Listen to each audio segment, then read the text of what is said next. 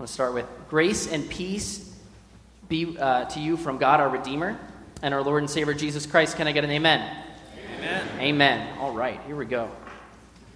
At the age of 14, I started going to a week long Christian summer camp called Pinecrest Lutheran Leadership Camp. Uh, and where immediately uh, upon arriving, I would find out which cabin I was in. Uh, this would then determine what, which team I was in, which people I would be hanging out with the entire week.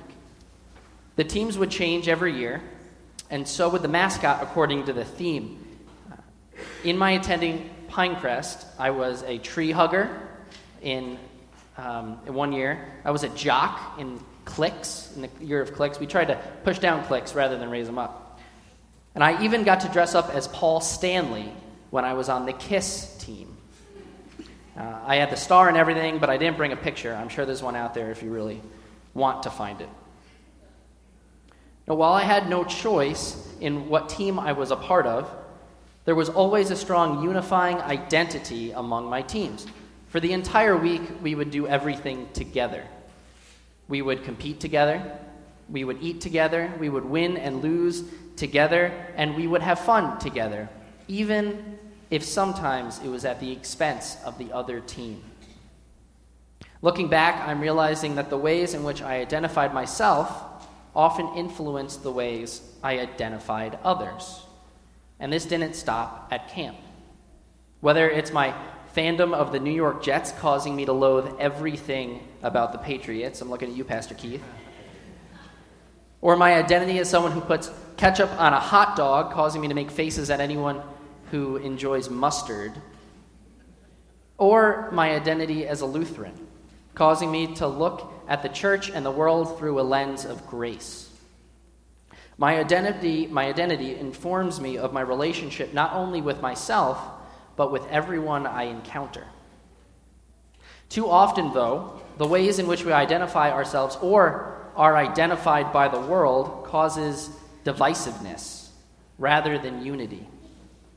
These differences go beyond which sports teams we root for or what we put on our hot dogs, and can manifest themselves in what religion we belong to, what denomination of what religion we belong to, which political party we identify with, which economic class, or even which ancestral background we identify with.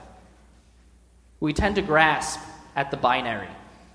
We're either one or the other. We're either in or out, right or wrong. We do this instead of realizing the beauty that is the diversity of God's creation. We focus on what is different rather than what is the same.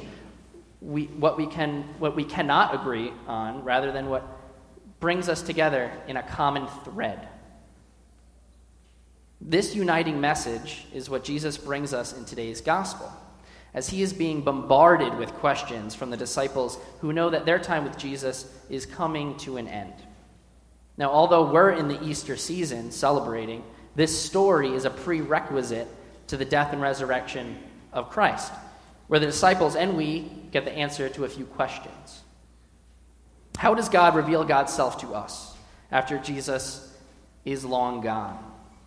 How does God reveal God's self to us as we sit here today in the pews, as Jesus is risen and God is seemingly so many times high up in heaven? Thankfully, here, unlike the uh, tricky parables that Jesus uses a lot, a lot, he is straightforward in his answer. God is not far away, but is with us as the advocate.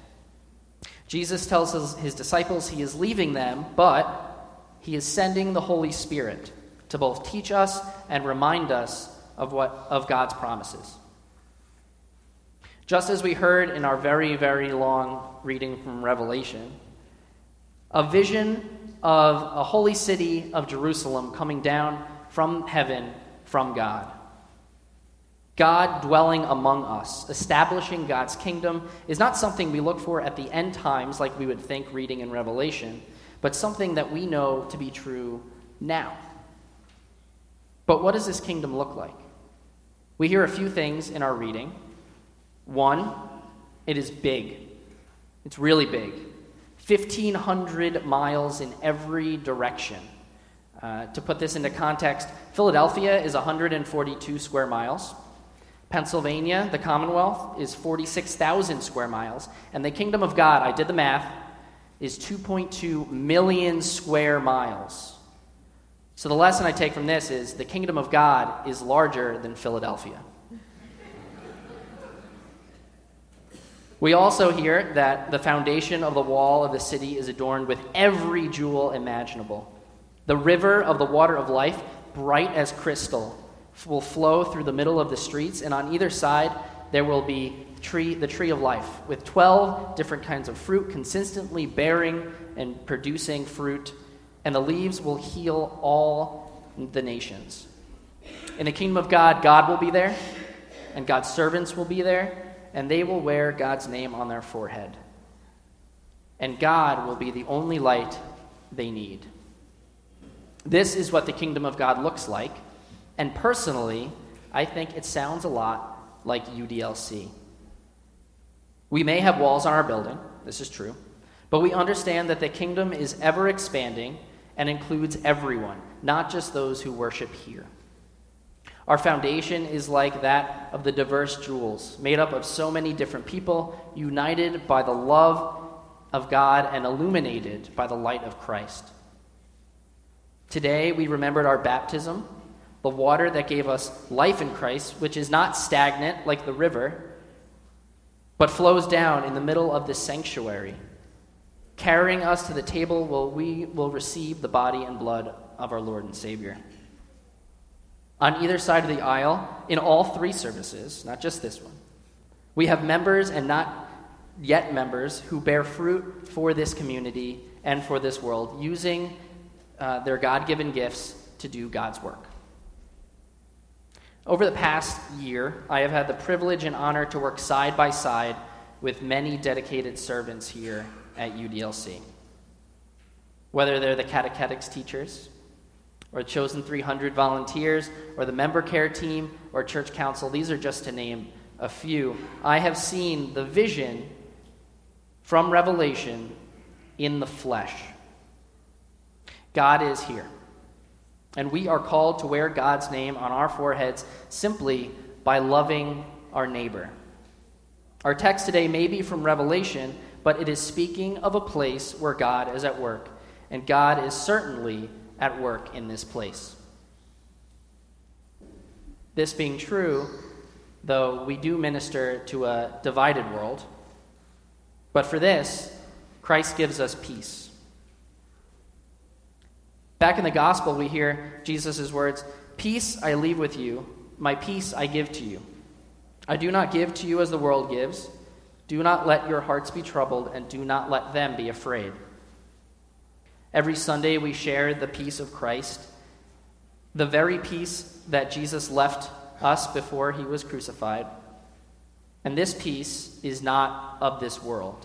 You know, the world's peace that you get when you watch 10 hours of Netflix straight and you feel relaxed.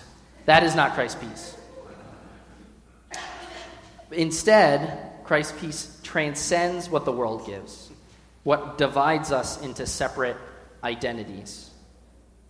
Sharing Christ's peace is a holy moment, a moment in which we come together as the kingdom of God, united through the waters of baptism as one community.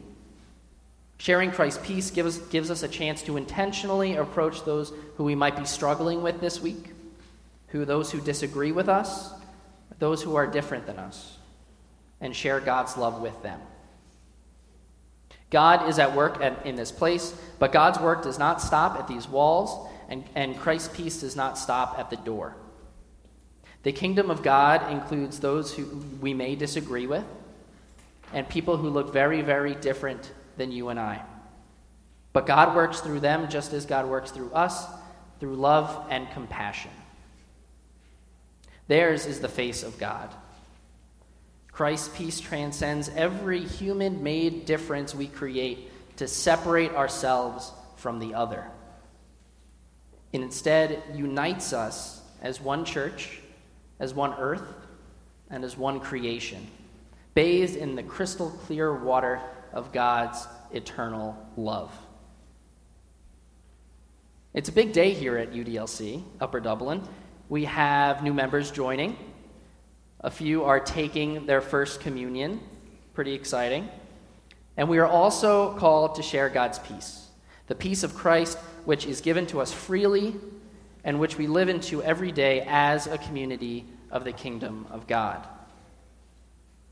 Now, while this may be my last sermon here at Upper Dublin, and I only have two more Sundays before I look towards my internship year in Ohio, I have truly been blessed to be in the presence of the kingdom of God, and for that, I thank you. I thank you for welcome, welcoming me into the kingdom, sh- showing me what God's love looks like manifested in a community, and for affirming my call to continue my path to ordained ministry. This has truly been an amazing ride. And the beauty of it is that the road does not end here. Yes, we will leave this place and enter into a divisive world, but know that Christ's peace is with you, waiting to be shared.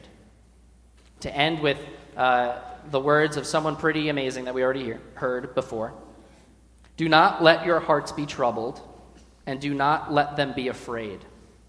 Instead, go out and continue to share Christ's peace. Amen.